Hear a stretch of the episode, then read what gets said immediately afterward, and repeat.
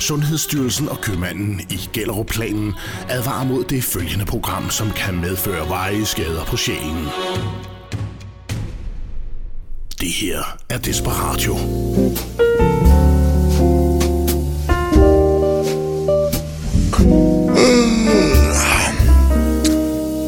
Kæft, det var fantastisk i går, den. Fik du sex? Nej, Hvad fanden snakker du så? altså, jeg, jeg, jeg ved, du ved jo godt, at jeg er jo om nogen Melodi Grand Prix-fan. Og så er der sikkert nogen derude ved lytterne, hvor højtalerne tænker, Jamen for helvede, Tommy, tag dig sammen. Det danske, det sluttede jo sidste weekend. ja, det gjorde det nok. Men kongen, landet over pop, og det bedste, der kan præsteres ind på det felt, nemlig Sverige, NC Dans, de havde deres finale i går. Og fuck, et godt show, kan jeg godt for. Hvem, hvem havde deres finale i går? Svensk Melodifestival. Sverige. De skal jo også finde Hvad he, hede, hule, helvede rager det mig? Jamen, jeg ved, at fordi at... Øh, ja, vi kan, så starter vi på den her måde at sige... Øh, jeg ved jo, at Dan, han gennem mange år har fortalt mig, op til flere gange, at han overhovedet ikke interesserer sig for Melodi Grand Prix. Jamen, det er fordi, det er noget lort, Tommy. Ja, hold nu lige Altså, kæft helt for en gang skyld. Jeg Hold lige da skal... selv kæft. Nå, det starter godt, som sædvanligt. Men vi prøver altid at tagge ham til Melodi Grand Prix, når der er, så han kan følge med. Og Dan er begyndt at følge mere og mere med. Nej. Og, Åh, oh, du er. Nej, det er jeg sgu Åh, ikke. oh, det er du Niks. alligevel. Det er du. For du kan godt lide show, hvor at der er fest og farver og højt tempo og god teknik og gode sange. Det er rigtigt, det kan jeg, og netop derfor ser jeg ikke Dansk Melodi Grand Prix. Nej, men det her, det var jo det svenske for jeg ser heller ikke det svenske. Nej, men det skulle du prøve. Nej. Det var over to timers med fuld knald på. Altså, fuck, hvor var det godt. Og hvis jeg var ledelsen i Danmarks Radio, det er jeg desværre ikke, og det kan de måske være meget kede af, at jeg ikke er. Det tror jeg Så- nok, vi er et par stykker, der er glade for, at du ikke er, Tommy. Nå, jamen, det kan også godt være, at der ville være nogen, der ville blive meget glade for det, fordi jeg, ja, de mennesker, der er interesseret i gode show, Altså god folk der, folk, der er indlagt på et øh, alderdomshjem. Nej. Jo. Nej. Jo. Nej. Jo. Nå. Jeg ville i hvert fald have kontaktet den svenske jurykomité og dem, der tilrettelægger det svenske Melodifestival. For de kan simpelthen finde ud af det. Og så ville jeg have fået dem over til Danmark. Og så ville jeg have kidnappet alle svensker og sagt, vis mig, hvordan man gør. Vis mig, hur man gør, fordi vi fatter ikke en skid, hur man gør det. Lars Brygman og hans dødssyge sange. Jeg kan godt lide Lars Brygman, men, men det, det dur bare ikke der, vel? Altså, Må jeg ikke spørge dig om se noget? de, Nej, jeg er ikke færdig endnu. Og se på de svenske værter. De er bare dok, dok, dok, dok. Det kører bare, og lige på med sangen. Det eneste tidspunkt, de trak det, det var til allersidst, at de skulle finde ud af, hvem det var, der vandt. Så trak man spændingen. Det er ok, for resten af showet, det kørte sådan her. Så er det dig. Må jeg spørge dig om noget? Ja. Hvorfor står du og ævler om Svensk Melodifestival? Det her det er en satireiudsendelse, Tommy. Fordi jeg er jo ikke kommet over det endnu. Men kan du ikke ringe til en ven, og så sidde og lukke alt det lort derud? Det er meningen, at vi skal sidde og lave sjov med de ting, der er sket i ugens løb. Uh, Og så står du og holder en lang og dræbende, kedelig Åh, lang salg. Jeg taler ikke i munden på altså. dig. Og lang og dræbende og kedelig salgstale for Svensk Melodi Grand Prix, som ikke interesserer os en skid. musikfestival, om jeg må bede. Ja. Ja, du må Ja. godt bede. Tak. Men det Men hjælper du dig hvad, det, øh, altså, alligevel, så fik Dan snedet sig ind på min lille tråd i går, og lige skrev et eller andet. Ja, det gjorde du. Det gjorde da ikke. Jo, det gjorde du. Det gjorde da ikke. Jo, det gjorde du. Og der er alligevel... Så kig i tråden. Der er lige, ja, det skal jeg lige have tjekket efter, for ja. Ja. der var et sted. Og, og, og øh, altså, min store opgave, det er at få dig overbevist om... jo, jo, det er rigtigt. Nå, jeg nu kommer det frem. Nu jeg, dimmer det, var. Jeg skrev, før det startede, så skrev jeg, at jeg sidder og ser på en vandpyt, der tørrer. Det er rigtigt. Det er og meget hvorfor gør du bedre. det, skrev jeg så tilbage. Ja, det svarer jeg jo ikke på, fordi jeg forlod tråden. ikke har givet dig til at til at gå over gaden. Nej, du jeg kommer forlod- jo ingen steder. Jeg forlod tråden. Tommy, i Ja. dag har vi, vi har simpelthen så mange ting Ja, på jamen, så lad os da bare og, komme og det gang. er derfor, det er sådan lidt øh, utidigt, at du øh, står der og, Åh, og snakker om alt det lort der. Det er nu, Tommy. Kom nu ind i kampen, Frank Ja, ja, Basten. ja, ja. Sådan nu. Det er søndag, det er radio. For så er der nemlig Desperatio. Vi krænker alle og fornærmer. Vi gør det helt uden skåne ærmer. Slam bam. Slam bam. Stort og småt. Det er lige godt. Slam slam. Det kørte godt det der, Tommy. Vi kan krænke alt og alle. Ikke kun hvis du hedder Palle. Som Mette Morten eller Hegård. Kan bare vente på, hvad de får. Hvad er det, de får? Slam bam. Slam bam. Stort og småt. Det er lige godt. Slam slam. Skal vi tage den sammen? Vi tager den. Og bliver du ikke krænket her, så er du sikkert meget sær. Så kom tilbage næste gang, så synger vi den samme sang. Det spørger jo. Er I klar? Here we go. Og med det vil vi gerne have lov til, og vi, vi hedder Dan og Tommy, vi vil gerne have lov til at byde dig velkommen indenfor i Desperatio-stuen. Tusind tak til Joachim for to timers morgenradio her mellem klokken 8 og klokken 10. Og vi kører frem til klokken 12, og det, det gør vi, fordi vi er Opvarmning for Icons Ministerium, Ja. er det sagt. den ubestridte konge på øh, Mix FM øh, Weekends, Anders Icon. I dag skal vi omkring Theodor Huxen. Vi har selvfølgelig vores nyheder klokken øh, 11. Jeg er sikker på, at vi også har, øh, hvad hedder han, ham racerkøren, ham Kevin. Kevin, han kommer i studiet. Kevin, jeg har talt med ham. Han kommer i studiet. Ja, gør han. Og det, øh, vi har aftalt med, at han kommer i den første time. Og så må vi se, hvordan det går. Ja. Og så skal vi... Vi har også et par sketches. Øh, vi skal omkring... Øh, vi to, vi rydder op. Vi. Ja. vi boykotter alt, hvad der er russisk. Så øh, jeg har googlet Øh, alt? alt. Alt, hvad der er russisk er, fordi det er den nye trend. Det, Det er var den nye lige trend. godt. Øh, hvordan gør vi så det, Dan? Fordi at her på radioen har vi jo også et partyskab med masser af vodka. Ja, men det skal ud. Altså, øh, prøv at her. Rusland er den store stykke Vi er en del af cancel-kulturen, så alt, hvad der er russisk, det skal bare smides af helvede til. Det her, det er Desperatio. Prøv, prøv lige at se her. Prøv at se her. Nej, tag de bukser op igen, Tommy. Tommy, tag buks. Tommy, tag de bukser. Tommy, lad være. Du har aldrig oplevet noget lignende, og kommer heller aldrig til det mere. Søndag formiddag på Mix FM Weekend. Tommy og Dan i studiet, som sagt, frem til klokken 12 i Desperatio. Og vi advarer allerede på forhånd. Vi spiller ikke ret meget musik, og det gør vi ikke, fordi vi snakker fanden Som et øre af. i helvede, ja. Ja. Her fik du Erika Jane med Forget Being Sober. Og det kan jeg lige så godt sige, som det er. Hvis jeg skulle sætte mig ned og se Melodifestivalen, så skulle jeg være så fucking stiv, så jeg ikke aner, hvad der er op eller ned på mig selv. Jamen, det kan vi da hurtigt få lavet op på, fordi vi har en masse vodka, Jamen, vi skal, det skal, igennem. nej, det skal smides ud. Skal det smides ud? Alt russisk skal smides af helvede til. Jamen, det bliver du jo en form også, hvis man nu kommer ind i din egen maskine, og det bliver mæklet rundt nede i mavesækken, og, det der, og så bliver det, kommer det ud den vej naturligt. Så er det ude af systemet. Hvorfor ikke det? Hvorfor ikke få noget ud af det, mens det nu er? Nu Nej, har vi jo købt nej, det. nej, nej, nej, nej, nej, nej. Der er en Og nu har jeg strømning- købt juice også Ja. til os, ikke? Tjek lige efter, om der er noget russisk i den. Der er en strømning i det danske samfund, der går ud på, at, øh, og i hele verden i det hele taget, at alt, hvad der er russisk, det skal forbydes. Det ikke være noget- Russiske malerier. Mango. øh, mango juice, er der, er der noget russisk i mango juice? Nej, det tror jeg ikke. Så kan vi godt drikke den. Jeg har også en anden en, der hedder Tropical. Øh, der er banan og mango og æble. Men ja. der står ikke noget Kan du, om... kan du ikke tjekke det, uden at du skal stå og læse hele indholdsfortegnelsen op i radioen? Øh, Okay. Så er den også her. Så er den også gal. Nu siger jeg jo til dig, mm.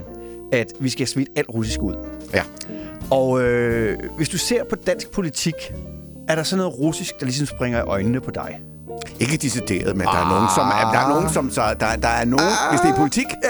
så er der Kom, nogen, som... du har som lige på læben. Ja, EL. Ja, Enhedslisten. Enhedslisten er det tætteste altså, på Rusland, man kommer i Danmark. Undskyld mig, at folk ikke har gennemskuet dem. Hold da fest, altså. Den Ja. er jo helt gal, altså. De er ved at have gennemskuddet sig selv.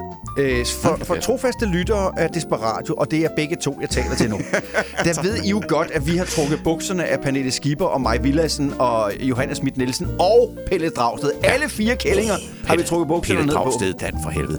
Han er edder mamer farlig. Ja, det kommer an på, hvem du Ah, stemmer er på. sindssygt, han er farlig. Hold da kæft. Nej, Pelle er ikke farlig. Ah, men han er, han, han er så... En, han er dum er han jo ikke. Nå, Han jo men vi har det seneste Ja. øh, søndag, har vi Og trukket bukserne ned. pænt, og han... Åh, det hele rigtigt. Åh, hvad er der? Der er noget bagved der, du. Hold kæft, han er farlig, ham der. Du. Ja, så har jeg sagt det. Tak. Det er jeg tror. De seneste fire søndage har vi uh, trukket bukserne ned på alle fire kællinger, og det har vi, fordi at vi har afsløret deres uh, dobbeltmoral. Det skal jeg love for. De er imod afdragsfrie lån, uh, lige på nær, når det kan betale sig for dem selv at tage Ja, det. ja. Pelle Dragsted har for eksempel lidt. De er imod uh, forældrekøbslejligheder, lige indtil Pernille Skibers forældre fandt, fik den gode idé. Pernille, skal vi ikke købe en forældrekøbslejlighed til dig? Jo, det vil hun meget gerne. De er også imod forældrefinden, hvor man så sælger den 15% under markedsværdi, lige indtil Pernilles forældre fandt ud af, at det var da en god idé. De er imod privat ejendomsret. Lige indtil Johanne finder en, en mand, der tjener kassen, så køber man en stor millionvilla på. Ja. Og så er de imod vennefinden. Ja. Altså den her med, at man... Øh, øh, og det er jo specielt Socialdemokratiet, der bruger det. Altså, øh, giver topposter til venner Åh, du ved, kammerateri. familien. Kammerateri. Kammerateriet, ja. Altså 14, øh, 14 ud af 19 presseministre i ministerierne er skiftet ud, siden Socialdemokratiet satte Ja. sig i stolen. Mm-hmm. Og de har sjovt nok alle sammen Den rette en partifarve. baggrund i enten SF-ungdom eller Socialdemokratisk ungdom. Kommer ikke bag på mig. Nej, det kommer ikke bag på mig. kommer Men der har Vi enhedslisten... skal lige sige dansk. Vil, vil, de blå ikke nok gøre det samme, tror du, hvis det var? De er slet ikke dygtige nok. Nej. Nå, det er de ikke. Nej, de er slet ikke Det er så de ikke dygtige til det her. Nå, okay. Altså, jeg tror, det findes alle steder. Men jeg har aldrig set det udført i en grad, som det vi ser nu. Det har du ret i. Øh, Jeg har heller aldrig set øh, kommunikationsstrategi blive udført i en grad, som man ser nu. Apropos enhedslisten. Øh, I forbindelse med, at de ikke kan finde ud af, om de skal være med i NATO eller ej, så prøv at se på de sociale medier. Der er et koordineret angreb fra de socialdemokratiske toppolitikere på enhedslisten. ja. Det er ikke tilfældigt. Nej. Mhm. De går alle sammen ud på samme tid med det samme budskab, formuleret lige en anelse anderledes. Nå, men de kommer bort fra emnet, Tommy. Ja, hvad? For det er enhedslisten, der er emnet. Ja. De er jo imod kammerateri. Og de har kritiseret Socialdemokratiet for at lave det der vendetrik. Og det er en ting, man altid har kunne holde fanen højt hos øh, enhedslisten med, det er, man opførte sig ordentligt. Altså, lige, lige indtil man fandt ud af, at man holdt en sexfest inde hos borgmesteren i København, der glemte man lige det der samtykke, som man jo ellers selv står for. Men ellers har man opført sig ordentligt. Øh, Men nu viser det sig kraftedeme, at selv den sidste bastion hos enhedslisten... Ah, men altså, nu Ja. laver de selv det samme nummer. Ja. Hvis vi lige spoler tiden knap tre år tilbage. Mette har lige sat sig på magten, og nu piblede det frem med tidligere partisoldater i ministeriernes embedsværk. Det var noget, som Rosa Lund, det pragtfulde rødhårede apparat, hun undrede sig over. Og hun talte med flere medier om, at det var selve grundstenen i demokratiet, der var på spil. Fordi det er, grundstenen er et neutralt embedsmandsværk. Ja. Indtil nu er vi to, der er enige med hende. Mm. Rosa siger for en gang skyld noget fornuftigt. Jeg ved ikke, hvorfor jeg lige pludselig så, lige pludselig så flagrede øh, Senior Stampe forbi mit indre blik, og, og det, det forstyrrede mig noget så lidt. Hvis der er én politiker i Danmark, ja, jeg bare ikke kan jeg. snuppe, Det ved jeg. så er det Senior Stampe. Åh, Nå, ja. øh, øh, men, men enhedslisten har jo flere gange langet ud efter Mettes evne til Det altid at finde Ja. en tidligere so- socialdemokrat til at varetage neutrale funktioner, som for eksempel, som jeg sagde før, pressechef i ministerierne. Mhm. Mm-hmm. Så har de fandme nu lavet det samme nummer selv, bare ude i en kommune. Jamen, hvad?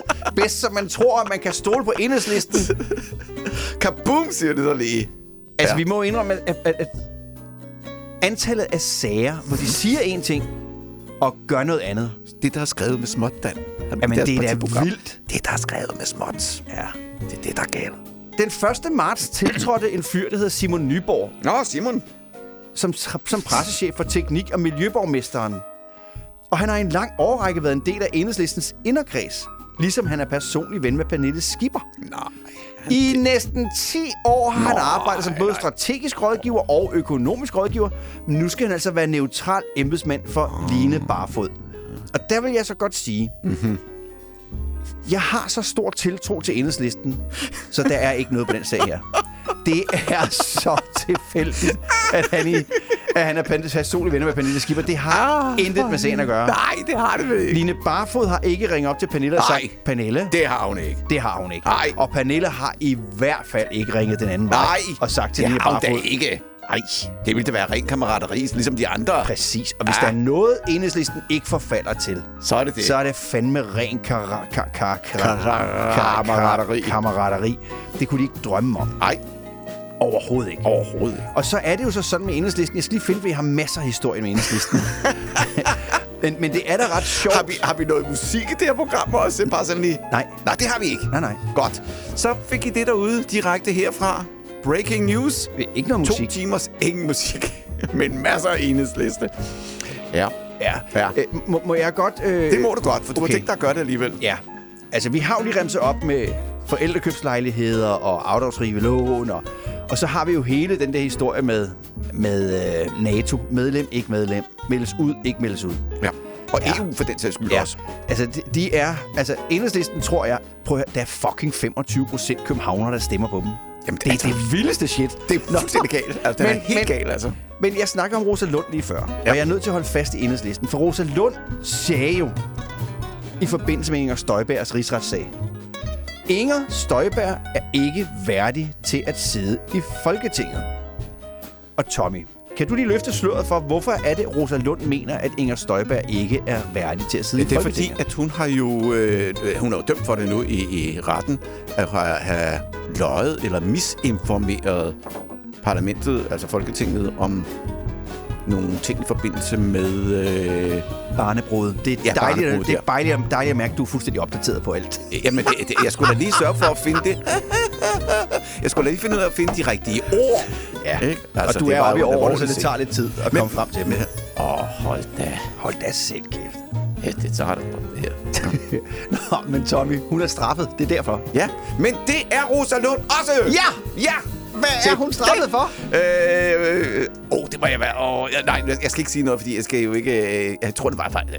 Ja, nej, det er ikke noget Det er butikstyveri. altså. straffelovens paragraf 264. Og ved Ja, du hvad, men det, var er noget med en bøde for 800 kroner eller sådan noget. det er ikke nogen alvorlig ting. Nej, det var det ikke. Men Rosa Det det Lund kan ikke stå med den ene mundvig og så sige, Inger er ikke værdig til at sidde i Folketinget, fordi hun er straffet, samtidig med, at hun selv er straffet. Ja. Det svarer til, at hun står og forsøger at drikke et glas juice i venstre del af mundvigen, og så forsøger at babbe gren med højre del af mundvigen. Det kan, man, det kan man jo ikke. Det bliver noget roderi. Ja, det gør Og det, virker, og, og det bliver ikke godt for nogen af parterne. Og det gør det heller Tal ikke. for dig selv. Det gør det. Jeg har da i det mindste prøvet det. Og det, det gør det heller ikke for Rosa Lund, når hun sætter sig op og siger, at Inger Støjberg ikke er værdig til at sidde i Folketinget. Men lad os lige kigge på nogle af de andre. Der er der mere? Ja, Ej, nej. fordi der Tag er en bid også... mad derude og en kop kaffe, fordi det kan tage lang tid, det Nej, her. Altså. der er også andre af enhedslistens øh, toppolitikere, som er tidligere straffet. Øh, Peter Dragsted har i øvrigt lige øh, meddelt, at han vil stille op til Folketinget igen. Nu vil han ind og have... Øh, Jamen, jeg troede, der var noget det der med, at de kun måtte være i, i to perioder.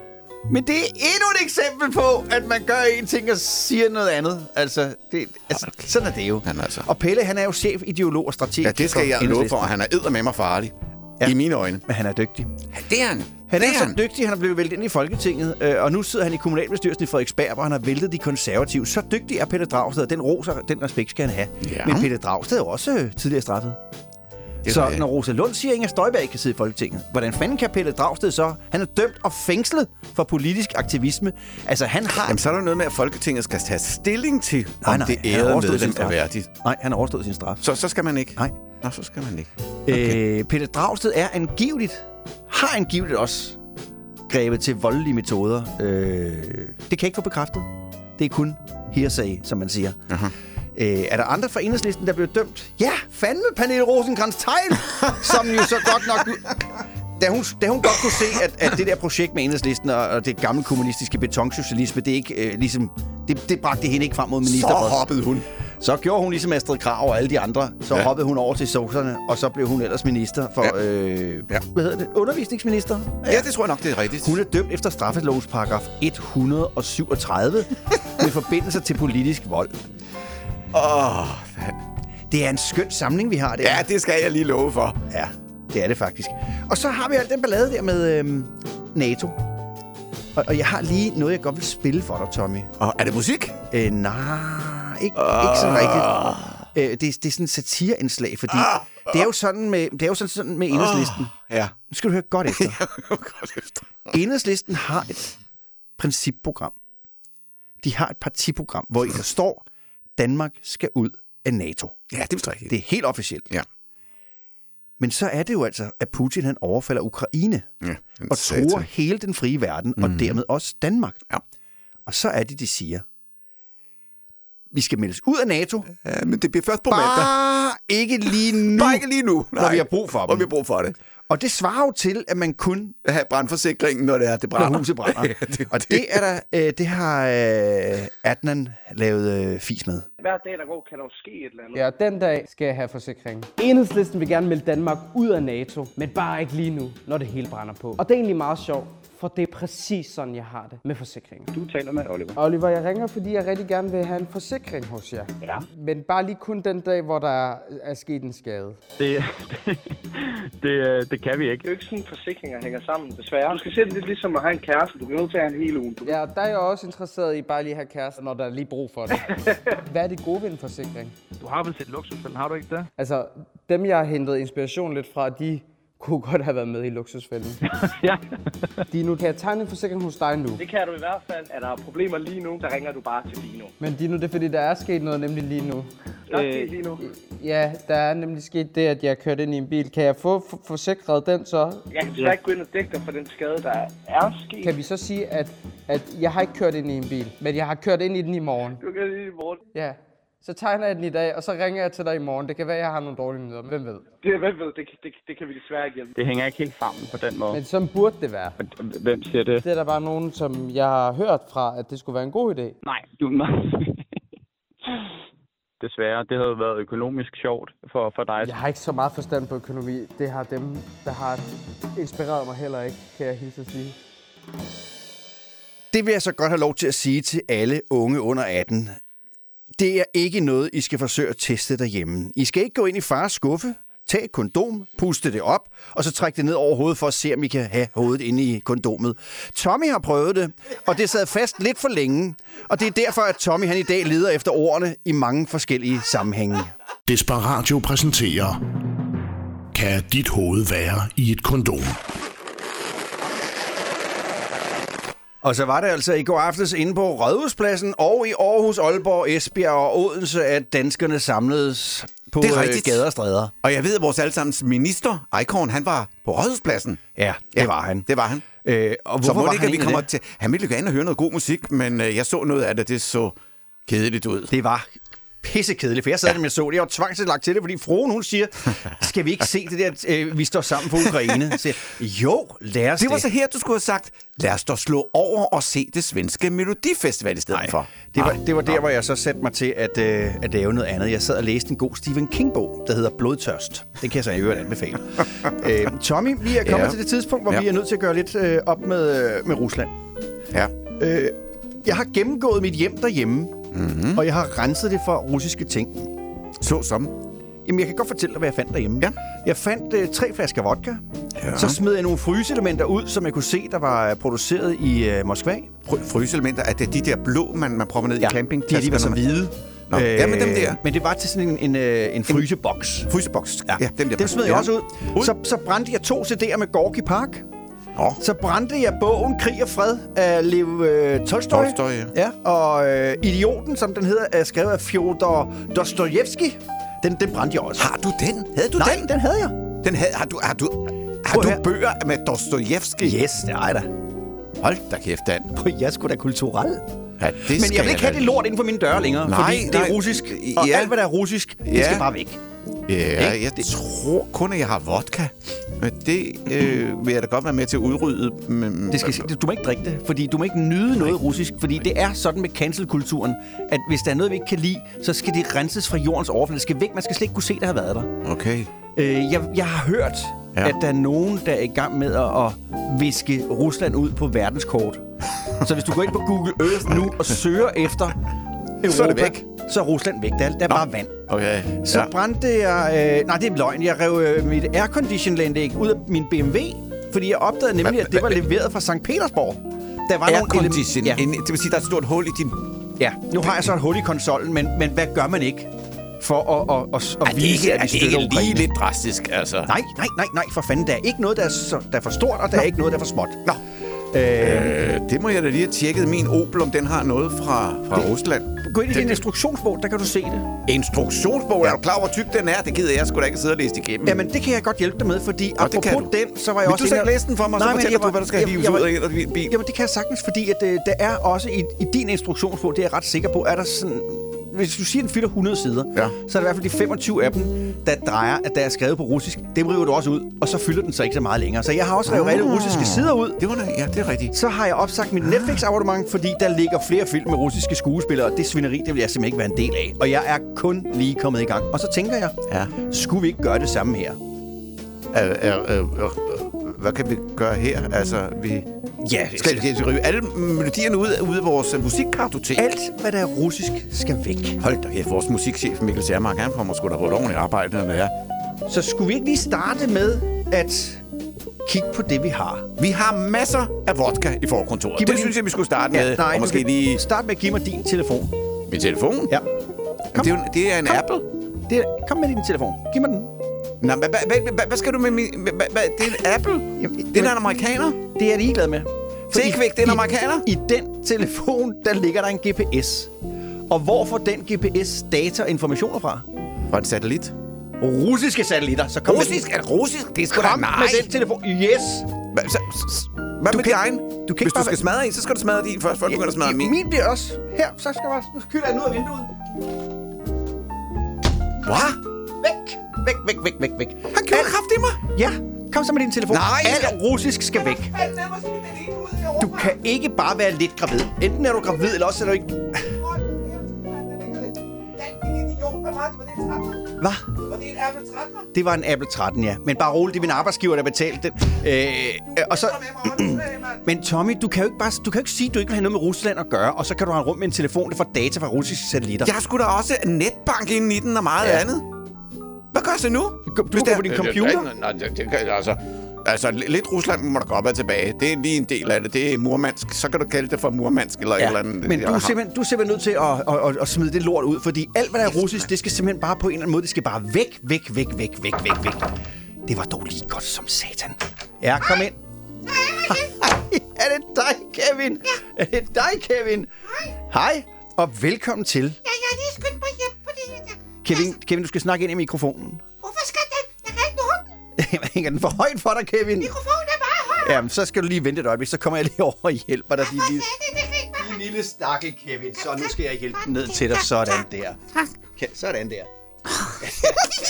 Ja, jeg kan Ja, godt så, se. så er jeg den onde hak med lydvar tilbage igen. Mit navn, det er Kevin Magnusson. Øh, Magnussen. Det er jo ja. også det, jeg siger. Kevin Magnusson. Ja. Ja. ja. Og Kevin, Og tillykke min med... far, Ja. han hedder også Magnusson. Øh, Han hedder ja. far i... Han hedder til fornavn. hed- Han hedder far. Far Magnusson. Ja. Ja, far. Ja. Og ja. Og Kevin, tillykke. Ved du, hvorfor jeg er her i dag? Ja, fordi du skal tilbage til Formel 1. Det, det, er jo- det er jo lige det. Der var en mand, der hed Gunnar, der ringede til mig. Ja. Og så siger Gunnar, ja, han snakkede godt nok uden kast, det gjorde han. Men så sagde han Kevin, fordi, fordi jeg hedder Kevin. Så sagde han Kevin. Det startede han med. Så sagde jeg, Dags, hvem er du? jeg drænede ham lige. Jeg, kunne, jeg kan godt huske, hvem han var. For vi har engang gået i klub sammen nede i fritidsordningen. Men så viste det sig, at det var en helt anden Gunnar. Det var en anden, der hed Gun, Gun, Gun Stein. Jeg tror, ja. For jeg har gået i Steiner-skole, så jeg kendte ham jo godt.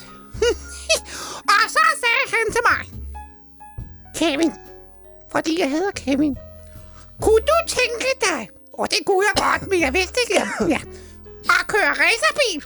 Og er der noget, jeg kan, så er det at køre racerbil. Og jeg men- er fucking god til at køre racerbil, det er jeg. Kevin? Og jeg kører så stærkt. Min far siger også til mig. Han hedder, kender du min far? Ja, kunne du ikke lige trække vejret bare en gang imellem, så man kunne få lov til at smide et spørgsmål ind til dig?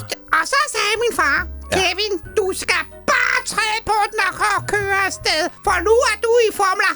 Form, formel... Formel, Formel 1, Kevin. Det er jo nemlig det, jeg er, Kevin. Kevin, Og ved du hvad, der så skete? Lige da jeg havde sagt ja, så ringede min telefon. ja, Og ved du, hvem det var?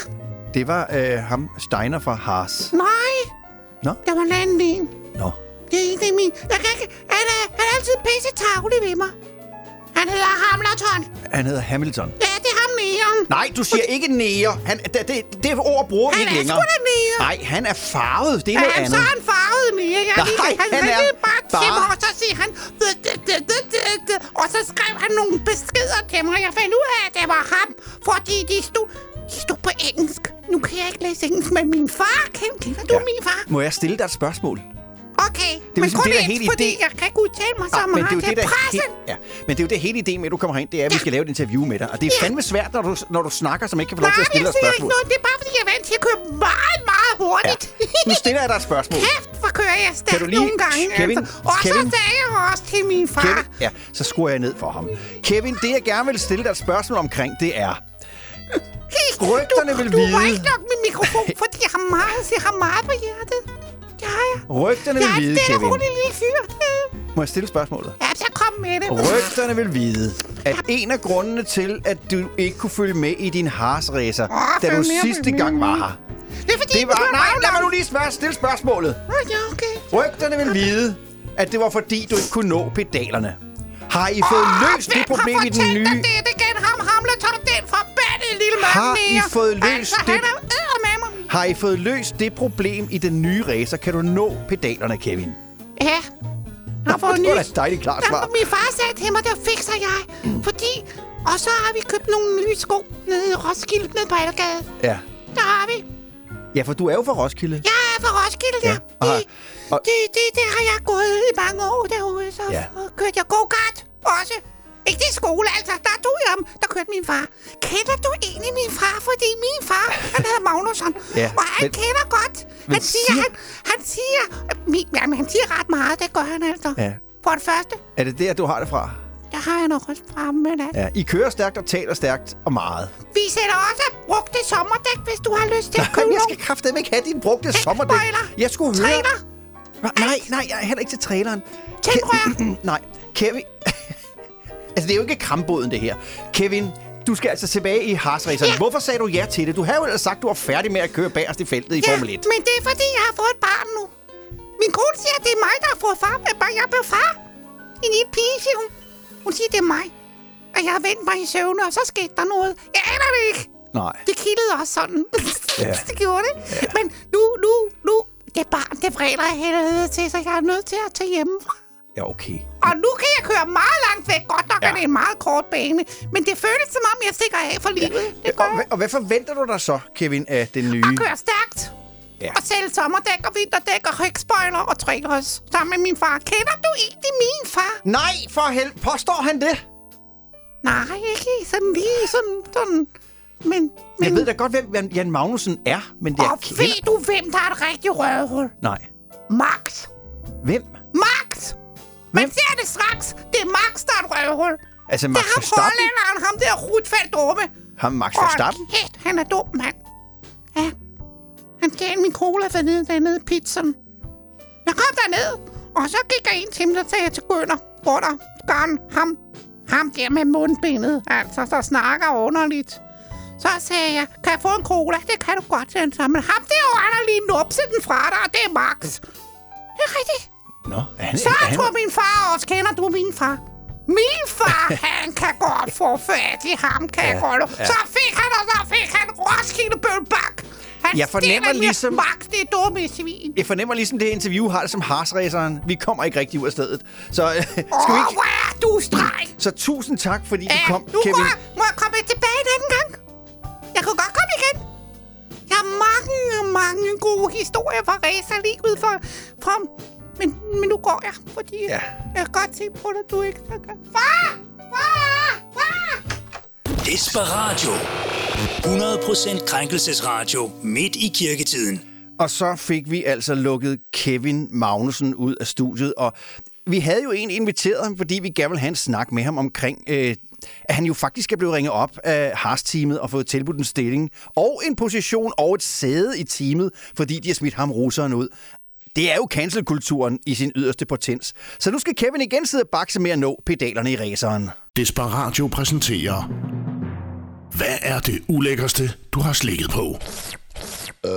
Der florerer nogle billeder på internettet af Phil Collins, øh, som netop har optrådt sammen med Genesis til en koncert. Ja. Og øh, han sidder ned på en stol, ja. og han ligner det, han er, en rigtig gammel mand. Ja. Øh, Jamen, man- han, er, han er vel over 70 nu, er han ikke? jeg tror, han er 71. Ja. Ja. Øh, det er der mange, der er, men som stadigvæk er sunde, raske og Ja, rørige. Men ja. Phil Collins, Ja. det, er sgu det ser ikke godt ud. Det, Okay. er, det er noget skidt, det må jeg sige. Okay. Øh, Det er men- der ked af. Ja, det er der også. Han er en sympatisk mand og laver masser af god, har lavet masser af god musik. Og, Kender du ham? Øh, ikke personligt, siger Hvor, han det ved der. du- hvor ved du så fra, han er sympatisk? Det synes jeg bare, han virker til at være. Nå, okay. Udad til med interviews. Det kan du simpelthen se, og- ved at han sidder på scenen. så. Ja, jeg har, du må huske det. Syv år psykologi. Du er menneskekender. Syv år. Ikke? Har jeg studeret. Nej, du har boet sammen med en i syv år, der var psykolog, men 12. 12! Sådan noget lignende. Tommy, vi spiller for Ja, lidt der musik. var... Ja. ja. Kender du et firma, der hedder BMC Leasing? Nej, siger de det? Nej, men du burde kende dem. Nå. Det er... Det vil jeg godt sige til vores lyttere.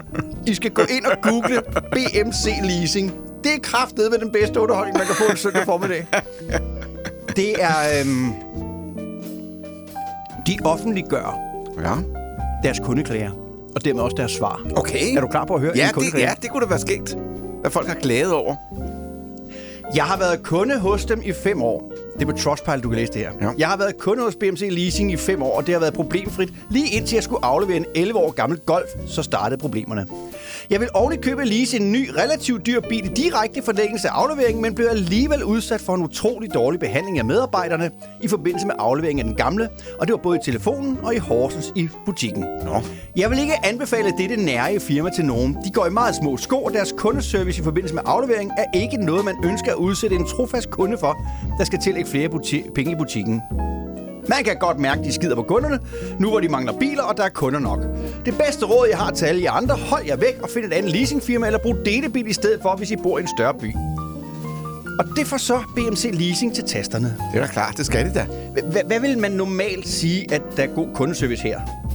At du så beklager og siger, det er, vi har det snakket... du er kede af, og- Det er vi kede af. Vi, ja. har snart, vi har taget en intern øh, undersøgelse ja. Af sagen, og der er en misforståelse. Vi Ja. vil naturligvis komme ned igen, så tager vi en snak Præcis, det. Tommy. Det er, ja. sådan, det, det er god kundeservice. Tak. Og de er meget tæt på at være der. Okay. De starter med, kære kunde.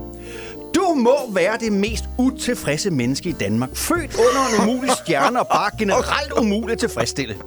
Okay. Et hurtigt blik på din Trustpilot-konto afslører også, at 75% af dine anmeldelser er indstjernet. Ja, vi er ikke overrasket. Du afleverer en vogn retur til os, og i forbindelse med afleveringen fremsender vi en faktura på 1000 kroner, som dækker en indvendig rengøring og en manglende julekapsel.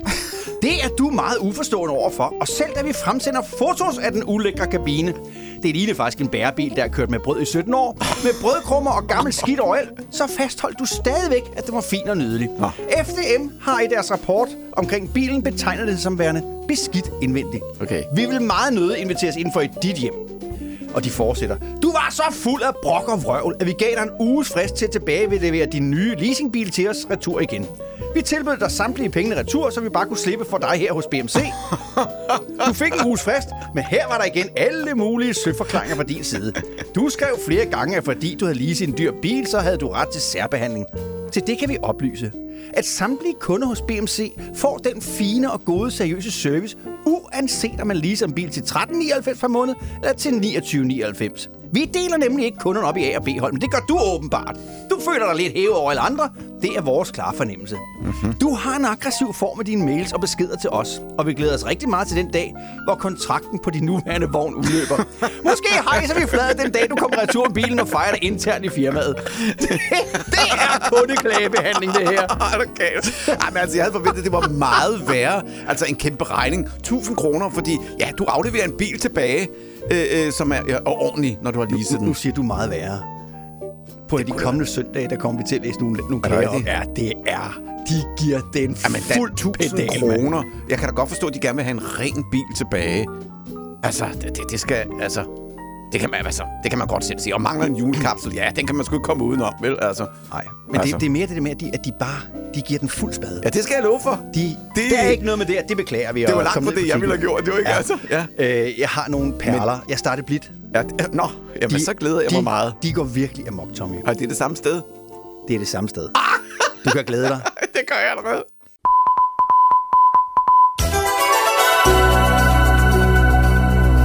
De desperate nyheder. Indland og udland.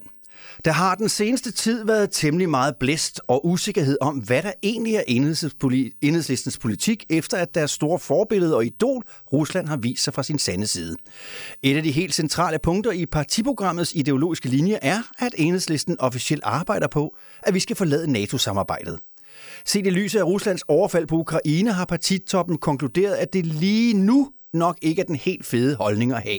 Og derfor har Maja Villadsen og de andre pæne piger, inklusiv den gamle aktivist Pelle Dragsted i enhedslisten, været ude og forsikre alle om, at de i den nuværende situation synes, vi skal blive i NATO. Der gik under 10 minutter, så var flere af de gamle betonkommunister i enhedslistens bagland ude og forkynde, at krigen faktisk slet ikke var Ruslands ansvar, men Ukraines, og at enhedslistens officielle politik og ideologi faktisk stadig er, at de skal ud af NATO. Mig, Pernille og Pelle, bedre kendt som de tre små grise, nedsatte lynhurtigt en fokusgruppe bestående af et repræsentativt udsnit af enhedslistens kernevælgere og spurgte dem, hvad de synes, enhedslisten skal mene. Så snart de fik svaret, konkluderede ledelsen, at enhedslisten alligevel gerne ville blive i NATO. Og bedst som vi troede, at vi nu vidste, hvad enhedslisten mente, trådte hovedbestyrelsen ekstraordinært sammen i daglig tale kaldet Dumaen. De fandt ud af, at enhedslistens officielle politik er at forlade NATO og helst straks. Et anonymt medlem af hovedbestyrelsen, Peter Dragsted, udtaler, at han nu er forvirret i en grad, som han ikke har været, siden han som stor dreng skulle vælge, om han ville være en dreng eller en pige, eller en kommode, eller en kænguru, eller en russisk kampvogn, eller en... Og her klippede vi så ud af interviewet med Pelle Dragsted. Det gik alligevel for langt. Og sporten, ifølge enhedslistens Ali Abbasi, er NATO en aggressionsangrebsalliance, der i overviser angreb i Rusland. Russerne er uskyldige ofre, der blot forsøger at forsvare deres fædreland, og naturligvis er det Putins medfødte ret til enevældigt at herske i hele Østeuropa, der skal gælde. De desperate nyheder havde en reporter ude til det ekstraordinære hovedbestyrelsesmøde i enhedslisten for at rapportere fra kampen. Velkommen her i Øksenhalsen, hvor kampen har bølget frem og tilbage i flere timer. Og her bryder Maj Villandsen igennem og sender en hård aflevering ind over til Pelle Dragsted, som tøver. Pelle Dragsted, han tøver stadigvæk, kigger sig omkring.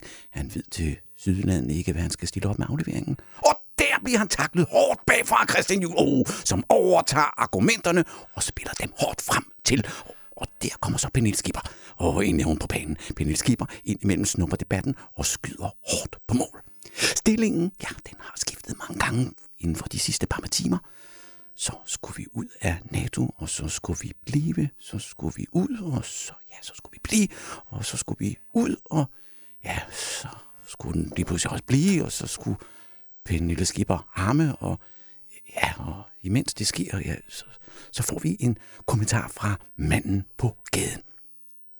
Ja, de, de skulle alle sammen nægtes adgang til at stille op til noget som helst. Ikke engang til antennelaget, for konsekvensen ved at have dem der, det er jo, at man aldrig ved, hvilke kanaler, der er på fjernsynet, når man tænder. Og indland, Pia Olsen Dyr demonstrerede for nylig i partilederdebatten, hvorfor der ikke er flere kvindelige medlemmer i bestyrelserne i Danmark. Pia Olsen Dyr demonstrerede økonomisk indblik på niveau med et tredjeklasses barn, da hun frejdigt konstaterede, at selvom Danmark bruger 18 milliarder ekstra hver eneste år på militæret og låner pengene, så kommer vi ikke til at skylde mere væk. Vi lader lige udtalelsen bundfælde sig et øjeblik, mens vi erindrer vores lyttere om, at kvinden altså sidder i Folketinget, og som sådan er med til at styre Danmark og vores samlede økonomi. Og nu til noget helt andet. Søren Jensen besluttede at lade sit gode hjerte løbe af med sig, så han pakkede sin Toyota Yaris model 2018 og kørte til den polsk-ukrainske grænse for at samle nogle ukrainske flygtninge op. Primært nogle 20-24-årige enlige kvinder, subsidiært nogle 20-24-årige enlige mødre med maks et barn på en 7-7 deleordning. Søren kom hjem i tirsdags med en 37-årig mor til tre børn samt kvindens 78-årige mor. Hjemme igen installerede Søren mor, mormor og tre børn ud i hestestallen, så de kunne føle sig lidt hjemme. Men nu er det så gået op for Søren, at ikke nok med, at han selv måtte betale for benzinen, men nu skal han altså også betale for mad til de fem. Søren ville rigtig gerne have udtalt sig til de desperate nyheder, som dog har takket nej. Til gengæld har vi hentet en udtalelse fra manden på gaden. Øh, så hvad fanden regner han med? Først så spiller han den store helt, og, og, og så forventer han, at jeg skal betale for det bagefter. Ja, du. Han ligger, som han har ren, ligesom dengang, da jeg bollede i rene tyk i 1967. Ja, og hun pegede på mig, da retten og dommeren spurgte, hvem faderen var. Det er ham der, sagde hun så. Som dommeren sagde til manden på gaden, nu har du oplevet alt det sjove, nu må du selv betale regningen. Og vejret, der blæser en ond og kold vind fra øst.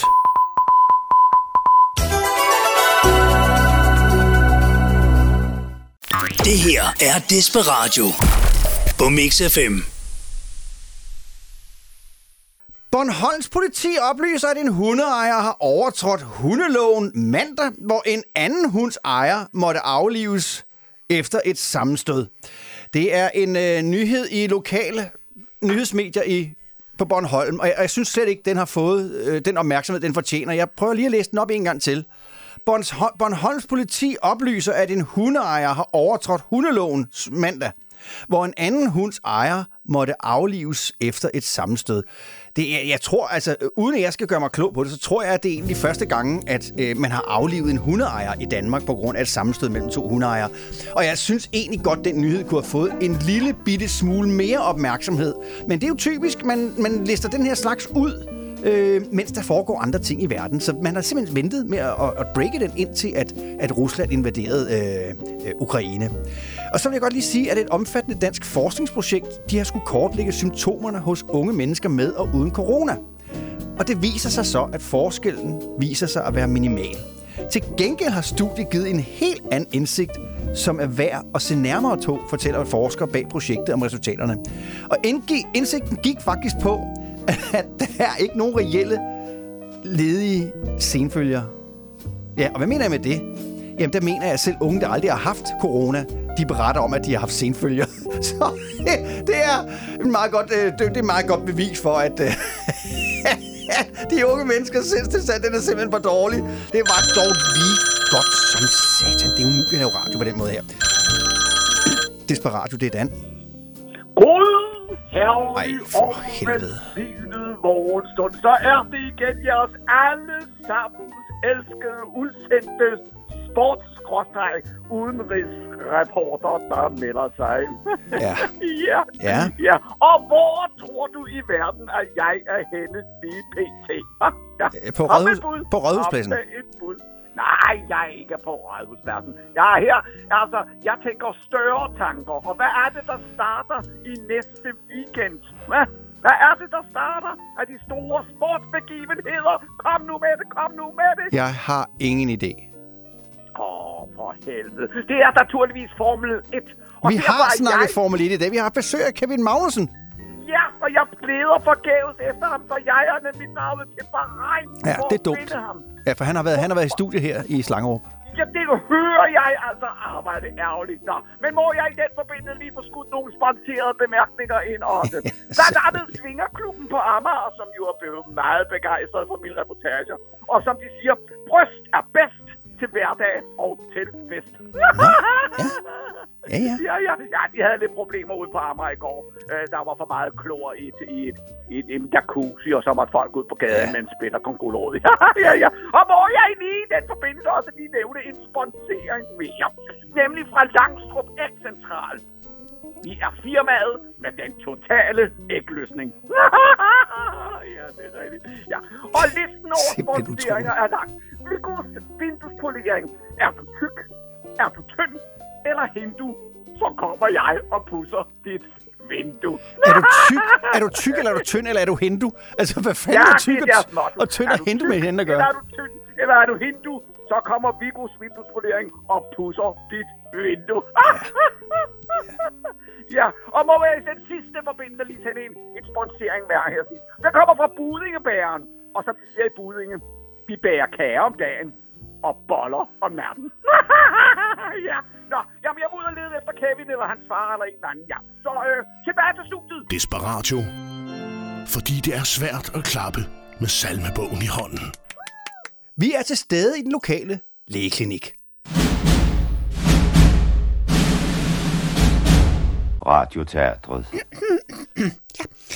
Må jeg øh, udbyde mig dit CPR-nummer? Øh, ja, det er 2403 78. Mm, ja, 2903. Nej, 24. Åh, oh, okay. 2402. Nej, 03. Okay. 2903. Nej, 2403. 24 03 71. Øh, 78. Hvad? Det 29 03 72. What the fuck? 24 03 78. H- Hvad? Ja, og så fik jeg jo fucket det op, men nu kommer han. Benson Boone med Ghost Town. Er jeg den eneste, der synes, at det her det lige så godt kunne være danske Lucas Graham? Nej, det kunne det faktisk godt. Det kunne det ikke også det? Jo, det kunne det faktisk godt. Jeg tror faktisk, det er det. Men at man har bare lagt den forkert ind i musikarkivet som Benson Boone med Ghost Town. Jamen, det kan være, det er hans kunstnernavn. Ja. Måske. Apropos kunstnere, så siger jeg teolog, biolog, Ja. sociolog, Ja. antropolog, Ja. virolog, Oh. analog, Ja. arkeolog, Yes. grafolog, Nå da da. numerolog, Ja. radiolog, What? astrolog, Nej. mytolog. Heterolog, Yes. og så det der gynekrolog, som jeg aldrig kan finde ud af at Det er sige fordi, du rigtigt. putter et R ind, som ikke er der. Gynekrolog. Altså, Ja. der er noget, der hedder nekrolog. Det, som Dan sagde Men det hedder det der. gynekolog. Ja. Og til sidst, neurolog. Ja. Men jeg tror godt, jeg kan hans navn, mine damer og herrer. Theodor Huxen.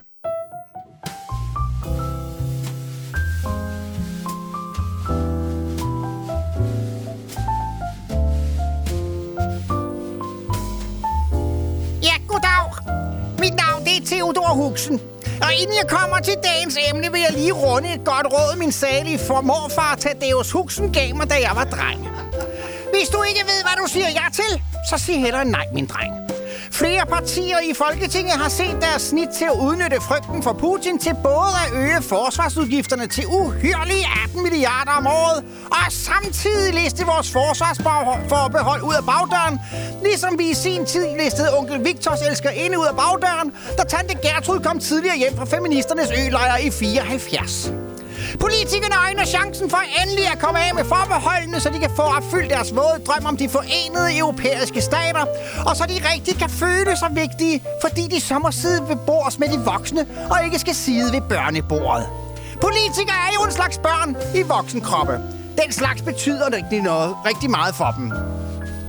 Så nu skal vi altså stemme om at være med i et ikke eksisterende alternativ til NATO i, en- i en union, der end ikke formår at administrere lovgivning vedrørende barsel fornuftigt.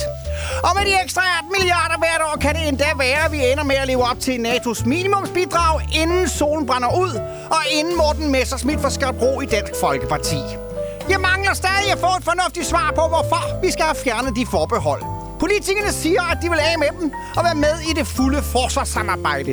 Og de forsikrer os om, at de alligevel vil sige nej til det meste. Jamen, hvad helvede er så meningen? De vil være med, for at de bare kan sige, at de ikke vil være med. Hvad siger I til, at vi sparer hinanden for alt det besvær? Der er ingen grund til at rejse ned til et møde for at sige nej. Lad os sige nej helt fra starten, så er det altså heller ikke mere svært end det. Med mindre, at man er politiker, og i virkeligheden satser på en karriere i europæisk politik. Og det forstår man jo godt. Selv en kælling som Karen Melcher, som er menigt medlem af parlamentet, scorer 33.000 skattefri kroner om måneden i blyantspenge. Nå, nok om det. Det skal slet ikke handle om forsvarsforbehold. Det skal handle om grøn omstilling i dag og vores ulidelige dobbeltmoral. Jeg vil nu komme med en afsløring. Jeg tilhører boomer-generationen. Ja, der er det ude. Den topper jeg med at være en hvid, midaldrende, heteroseksuel, kristen vesteuropæisk mand. Så der er altså fuld plade for at være en kvævlandisk nervpotte, der både har ret og pligt til at brokke sig over alt mellem himmel og jord, og samtidig have en mening om alt. I denne uge skal det handle om woke-generationen og deres klimahysteri og klimadobbeltmoral. En generation, der er mere sarte og skrøbelig end en sæbeboble, og hvis selvværd og identitet forsvinder lige så hurtigt, hvis der er nogen, der siger dem bare en lille bitte smule imod.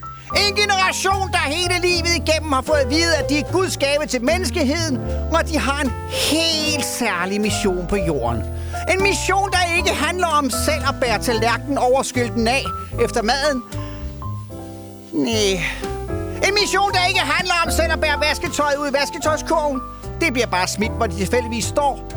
Også hvis de står inden for en komeakvariet. Så må far og mor jo rydde op. En mission, der ikke handler om at lave sine lektier eller høre efter, hvad læreren siger.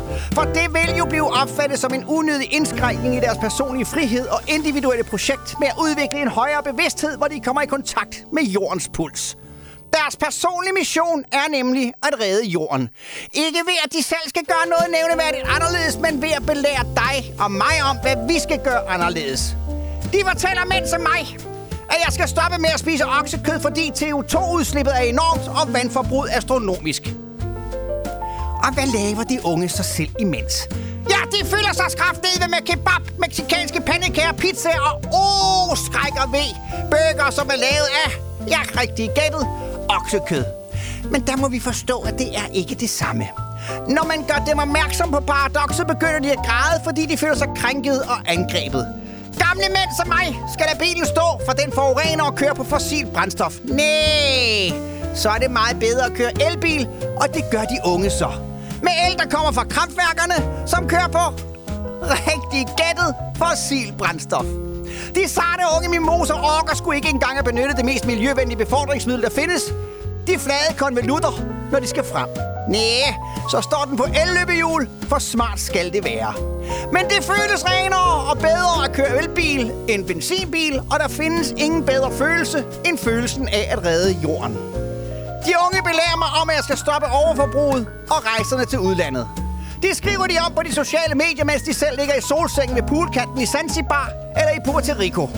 For deres forbrug tæller ikke med i overforbruget. Ligesom der er alternative tordne imod flyrejser, mens de selv fløj jorden rundt på rene og skære fornøjelsesture. Deres miljøordfører ordfører fløj sågar til folkemødet på Bornholm. Og da en journalist spurgte til, hvorfor han dog fløj og ikke tog toget, var svaret kort og klart. Fordi jeg ikke gider. Det kan man sgu da kalde stil og en gedin stiv fuckfinger lige i hovedet på alle os gamle hvide heteroseksuelle boomersvin. Woke-generationen har jo ikke noget imod bilkørsel i bil, benzinbiler, når de har brug for at låne mor og fars bil, eller vil køres til fest, eller hentes fra fest. Nu er Vogue-generationen, som er så forvirret over at møde modstand ude i den virkelige verden, at de ikke aner, hvilke køn de skal føle sig som, så de er begyndt at etablere klimasovgrupper. Klimasovgrupper! Ja, jeg tager ikke pis på jer. To unge forskrækkede piger, som egentlig nok bare trænger til lidt selvværd og en ordentlig rusketur, er blevet så bange for at leve, at de har startet en sovegruppe op for klimaet. Det er sgu skørt nok i sig selv. Men det mest skøre er, at der dukker folk op og sætter sig på stolene, som er sat op i en terapeutisk rundkreds med passende coronaafstand. For man ved jo ikke, hvor døden ligger og lurer. Så sidder de der i rundkredsen og drikker halvlunken grøn økologisk Max Havela te, mens de spiser økologiske klidkager bagt på en tør kridtsten i Glumsø og håndbåret frem til klimasovgruppen. Så sidder de der og kigger alvorligt på hinanden, mens de flår den ene pakke plastikindbundne pakke Kleenex op efter den anden, for at tørre snotten af m mens de hulkende snøfter Greta Thunbergs navn, som jo er deres messias. De græder og fortæller den ene mere sørgelige historie fra deres dagligdag efter den anden. En belejlig pause fra alle deres elektroniske medier, som nu optager alle stikkontakterne i salen, fordi de ligger til genopladning. De får deres el fra kraftværket, som fyrer på. Ja, rigtig gættet. Airconditionanlægget kører naturligvis for fuld skrue, så de sarte mimoser ikke kommer til at svede og ødelægge deres dyre designerskjorter, som er lavet af farvet bomuld, farvet på to store farvefabrikker i Pakistan af børnearbejdere, der går for to bat i timen, svarende til 12 danske øre. Skjorterne er derefter blevet kemisk behandlet, så farven holder bedre ved vask. Faktisk med ikke mindre end 31 forskellige kemiske midler. Og derefter er de pakket ind i plastik, kørt på store gamle diesellastbiler uden partikelfilter, ned til floden, lastet på en flodpram, som bruger lige så meget dieselolie i timen som en middelstor jysk landsby på et helt år. Og så læser man hele lortet over på en lastbil, kører til lufthavnen, læser op i en Boeing 747 og flyver det på tværs af jordens overflade. Og så ankommer det til lufthavnen i København. Her læser man igen skjorterne på en lastbil. Den har partikelfilter, men der er fiflet med det. Og så kører man det til et stort centrallager uden for Aarhus. Og her fragtes de så den sidste del af vejen med GLS eller et andet fragtfirma, som også kører rundt i de rene forureningsbomber ud til forretningen. Her sælges de for et beløb, der kunne betale for et helt livs skolegang, inklusiv en akademisk uddannelse for et fattigt barn i Afrika, plus livsvejt sponsorat af abebordet i Hong Kong Zoo. Det samme kan siges om de unges designersko, designerkasketter, designerbukser og designerjakker. Og så er det mig, der skal sidde og høre på deres bedrevidende, selvforherligende, højhellige, selvfede, snotforvirrede, provokerende, anklagende, stigmatiserende og utrolig fordømmende anklager om, at det er mig, der er ved at ødelægge jorden og må jordens ressourcer. Mig, som faktisk gør noget for klimaet. Jeg har for eksempel holdt helt op med at tørre mig, når jeg har været ude at skide. Ikke kun for at passe på klimaet, men også fordi det simpelthen ikke kan betale sig. Jeg skal jo alligevel ud og skide igen i morgen. Sut mig!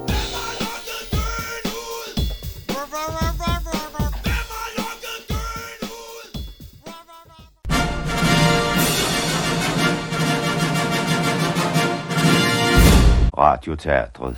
Og så kan vi ellers her i Radioteatret byde velkommen til en ung knægt, eller forholdsvis ung mand, Victor Anton Maria Kronhauge. Rigtig hjertelig velkommen, Victor. Tak. Victor, øh, for lige at slå fast, hvor, hvor gammel er du? Jeg er øh, 21. 21. Ja. Så jeg forstår, at du også regner med i gang med en uddannelse?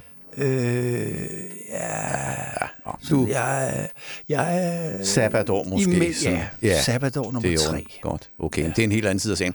Øh, Victor, øh, jeg er glad for, at du stiller op, fordi at jeg kan forstå på det hele, at du øh, har følt dig meget krænket Ja. over, at TV2 de Ja. viste faktisk, de viste X-Factor. Ja. Og det gjorde de jo faktisk på samme tidspunkt, som der er krig Ja. i Ukraine. Ja. Og det har berørt dig meget, forstår jeg på det hele, Victor. Rigtig meget. Er det sådan, du kan sætte lidt, lidt ord på det? Jamen, jeg sidder derhjemme en øh, fredag aften og, og, og følger krigen på TV2 News. Ja. Og jeg tænker, at øh, så er der... Altså, det, det er jo en stor krig, og, og der er mange mennesker, der bliver involveret i det.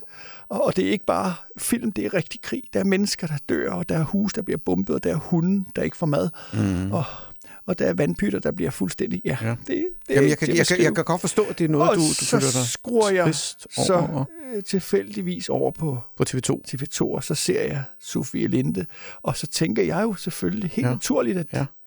at der er gang i et støtteshow, at det er en, en indsamling til Ja. Ja. krigens ofre i Ukraine. Og det viste sig, at det var det altså Det var ikke. bare ganske almindelig Ja. ja. Det X-faktor. var X-faktor, mens det er. Ja. Så du følte dig sådan, kan jeg, se, kan jeg se det, berører, det berører dig dybt, kan jeg se. Meget dybt. Det gør det virkelig. Du, det var noget, der De trængte på fortsætter bare som om ikke, ja. Ja. der ikke Hvad, sker hvad, hvad noget. gjorde du så, Victor? Hvad gjorde du så, da du opdagede det? Så gik jeg i seng. Så gik du i seng. Ja. ja.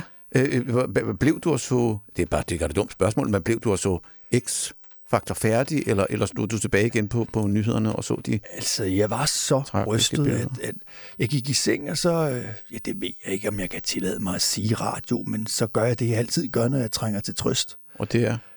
Ja, så tager jeg en hurtig spiller, og så håber Nå, jeg på, ja, at, okay, ja, ja, ja. altså, det hjælper. ja. Men det hjælper ikke. Det hjalp ikke. Nej. Nej. Nej. Jamen, jeg kan godt se, det, det er virkelig noget, der går på dig.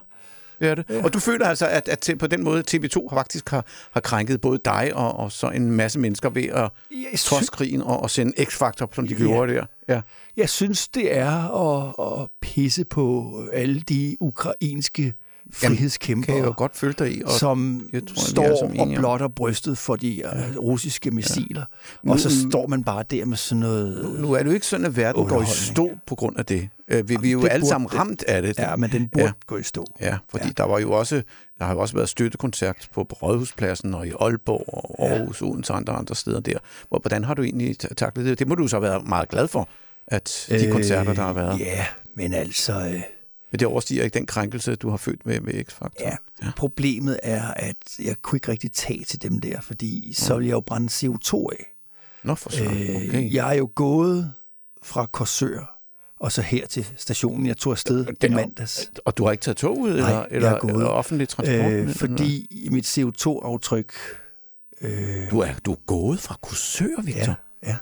Men hvad, hvad, Ja, ja. Hvor, det må da have taget en frygtelig lang tid. Jeg tog afsted i mandags. I mandags. Hvor ja. Har du så overnattet, Victor? Øh, Hvad har du, har du haft venner på vejen? øh, Ringsted, øh, Nå, Roskilde, Holbæk, nogle af de der steder? Eller? Du Altså, kunne sove. Du har ikke bare ligget i en vejkant, vel, Victor? jeg fandt nogle buskur, og så gør jeg det, jeg altid Åh, gør, når jeg Victor. fryser. Så, øh, Victor, så tager jeg en hurtig spiller for at holde varmen. Og I vejkanten? ja, det var jo mørkt, så der var jo ikke nogen, der blev generet af det. Men må jeg godt sige, at Ja. ja. mens jeg så lå der og rev i, i stangen, så fik jeg også tanken, at kan jeg egentlig tillade mig at ligge her og onanere, mens ukrainske kvinder og mænd, de Jeg kæmper tror, for det, livet? det, det, det, det lyder... Det lyder Ja, ja, det er jo selvfølgelig en personlig ting for dig, men, men, men det tror jeg ikke, at vores lytter er interesseret i. Altså, Nej, hvor mere det det er, kan jeg også er godt interesseret i. Så, så hvordan, har, hvordan har du det nu ovenpå på det hele? Er du, er du kommet der? Jeg har mærket. Du har mærket? Øh, jeg kan mærke, at jeg har brug for noget hjælp. Mm. Jeg, øh, Jeg vil sige, nu har du en mikrofon foran dig. Hvad vil du faktisk sige til, til TV2's ledelse, hvis du kunne give dem og fortælle dem, hvordan du har følt dig krænket over det her? jeg vil sige, at de skal skamme sig. Og det synes jeg faktisk også, at den her radio skal. Øh, altså Mix FM Weekend? Ja. ja. Nå? Da jeg kom ind her til Ja. morgen, Ja. ja, for 10 minutter siden, Ja. så ude i forkontoret, Ja. det første, jeg får øje på, det er Ja. seks flasker russisk vodka. Øh, jamen, de er ved at blive afviklet, må jeg skynde mig at Ja, sige. de, er på kan- vej, de er på vej ud. Ja, vi, kan- vi, vi, er, vi, er, vi er opmærksom på det, og, ja. og er andre ting at sige, som, som min medstudievært, nu har det jo kørt hele udsendelsen, Dan, han er allerede i gang med, han har, han har for eksempel smidt sin iPhone ud af vinduet, hvis du kigger dernede i gården. Og sådan. Så, så der, der, er, der er skrevet sagerne. Vi er okay. helt på, på, på, på med dig og med, med Ukraine. Og, og, og, men du skal nok ikke nævne noget om det der, fordi jeg tror, at Dan, han, han ser faktisk X-Factor, men, men det er jo en anden. Ja. Må, må jeg ikke godt gå nu? Jo, jeg vil godt hjem og, godt. og græde og Ja, ja, jamen, det- arrangere en fredsdemonstration Ja, ja, foran den amerikanske ambassade. Ja, øh, øh, at du mener vel den russiske, ikke? Whatever. Det her er Desperatio. Så du, at Lars Larsen Group i går aftes gav 10 millioner kroner til offerne for krigen i Ukraine? Nej, det så jeg ikke, men øh, det har jeg Ja. det fint med. øh, Det er øh, verdensklasse. Ja, det er rigtig godt. Det er med Ja, flot. ja. Og jeg så i går, at de fik samlet 100 og, næsten 168 millioner kroner ind. Okay, flot Og, beløb. øh, så jeg håber jeg bare, at det bliver, at de ikke rører nogen i... At man hører jo altid det der med, ryger pengene så til de rigtige, eller er der administrationsafgifter og alt det der Ja. og hans pumpestok, ikke? Altså, Ja. Hvis det går til dem, at de bliver, får hjulpet disse mennesker, kvinder og børn og hvad der er derinde, så Ja. ja. synes jeg, det er helt fint. Så ja. synes jeg, det er skide godt. Altså. Det er det også. Super fint. Super fint. Og så har vi Katrine øh, Fribo, som jo sidder og bestyrer mixturen. Hun, Ja. er, hun er i gang med at, at æde os ud af huset. Hun, hun, Ja, hun, hun kommer altid om søndagen, fordi der der, er der, er kan, der er der morgenmad, ja. ja, og hun har også været... Og jeg vil været- mærke, hun kommer kun de søndage, hvor det er dig, der køber. Ja. så er det de boller der. Men, men vi sidder og snakker om, øh, at det er godt, vi hjælper de ukrainske flygtninge, og så kommer vi til at snakke om, ja, men hvad så der tilbage i 2015, da der pludselig Ja. kom gående en masse korrekt. op igennem hele Europa, og så kom Mhm. til Danmark og gik på motorvejen. Ja. At dem havde vi så skide travlt med at få sendt hjem, eller sendt hjem. Vi sendte dem videre til Sverige. Øh, der stod politifolk øh, og, og, og guidede trafikken videre. Ja, den vej. Ja. Den vej. Ja. Claus Kellerup, Åh oh, ja, for fanden, ja. ja han, har, han har været lidt uheldig på Twitter ved at lufte Danse nogle drenge. af sine danse med drenge. Ja. God gamle tøsedreng, og han Ja. er jo også fra, fra tøsedrengen tilbage i 80'erne. Ja. Øh, han har jo ytret sin mening om krigen i øh, Ukraine. Han er og sådan faktisk en- kom frem med, at han, han mener ikke, ifølge ham, nu Ja, jeg citerer har- jeg, jeg har citatet. at, at det er russerne, der bomber i Tjetjenien, eller i, i U- Ukraine, men at det derimod med er ukrainske nazistgrupper. jeg kan lige læse den op om Ja, to sekunder. gør de det? Altså. Øh, det, der er det sjove, det er, at det er vist ikke det eneste, han har mening om. Han er sådan en rigtig typisk Facebook- øh, eller tastaturkriger, der sådan starter Ja. ja. lidt små, Ja. og så øh, kender du Udarter godt det det, at man, man kender du udtrykket, man sætter frø ned i det kolde vand, og så tænder mm. man for øh, elblusset, så vandet Så bliver langsomt varmt. Ja, ja. Frøene når aldrig nogensinde opdage den Han har altid haft sin egen mening, og det må man jo godt have. Det er jo et frit land, det her. Men øh, jeg tror, han er gået... Ja, det, det har han. Det har han. Har han det? Ja, det har han altid. Ja, det har han. Han er ikke første, ikke første gang. Skal jeg læse det op, han Øh, siger? Øh, ja, gør det, så jeg, kan høre det. Det, det er åbenbart et svar til en. Mm-hmm. Nej, du er vildledt af vestens medier, som lyver konsekvent om Ukraine, præcis ligesom de gjorde om corona. Russerne bomber intet. Det er de ukrainske naziterrorgrupper, der bomber i Ukraine. Mm. Russerne betragter sig slet ikke som fjender af Ukraine eller af det ukrainske folk. Ja. Så bliver Se. jeg nødt til at spørge, tror du, tror du at de her sådan, nazi-grupper, som han kalder dem, tror du, de har cruiser-missiler, sådan bare i baghaven, de bare ikke kan slynge af? Vi ved, vi ved sgu, at det er narkomaner og ungdomskriminelle, Nå, der sidder nå, i det er det. Når, når de har sådan noget, ja, ja. ja. de er så kraftigt udrustet. Kraftet med narkomaner alle sammen. Nå, for så. Narkomaner og Men nynazister. der er her Claus Kjellerup gået over stregen. Nå, jeg synes ikke, han er gået over stregen. Nej, men det føler man i hvert fald, at de andre medlemmer af Danser med Drenge. Men det er, fordi, det, er, det er fordi, det er sådan nogle øh, radikale venstre segment, Nå, øh, jamen, det, som ikke kan tåle at høre Men det sandheden. sådan, det heller ikke sådan, jeg mener, at, at Claus ikke har, har lov til at have sin, sin, sin mening. Men han siger det jo øh, bare, som det er. øh, det, han siger det, som han føler. Nej, det er jo sådan, det er. Nej, nej, Jo, nej, nej, det er det ikke. Jo, jo, narkomaner og nynazister Ja, i den ja. ukrainske. Nej, herr Claus Det Gellerup. er... Ja, narkomaner har ikke cruisermissiler i deres baghænd. Så lad os den der mand. Hvad var den for det, ikke? Nej, det er det ikke. Det ved du da ikke en skid Det ved jeg ret meget om. Ikke så, en skid. Google jeg så. Du ved da ikke Det, der, det er russerne, der mig. Det er Åh, dem, der har. dog kæft. Hold da selv Ja, kæft. du ved da ikke Det er noget jo fakta. Hvor, Så Claus, og Claus har også været ude. Jamen, nu har jeg jo ikke billeder af dem, vel? Nej, men altså, så jeg kan da, så- jeg kan da sende vores udsendte medarbejdere ned, så skal han nok bekræfte det. Claus siger det, Ja, som Claus det har også været ude og beklage det. Det er ikke... Jamen, Claus kun, har været ude og beklage og sagt, okay, der gik jeg over stregen. Ah, men det er kun, fordi han Læg dig ned flat, Claus, og indrøm, der tog du Claus fandme bliver fejl. så også spurgt, om han øh, så trækker sin udtalelse tilbage, og det, det vil han ikke alligevel gøre, men Nå. han beklager dog alligevel den ballade, den er skabt, fordi det går ud over hans pengepunkt. Desperatio præsenterer dit skridt i højtaleren.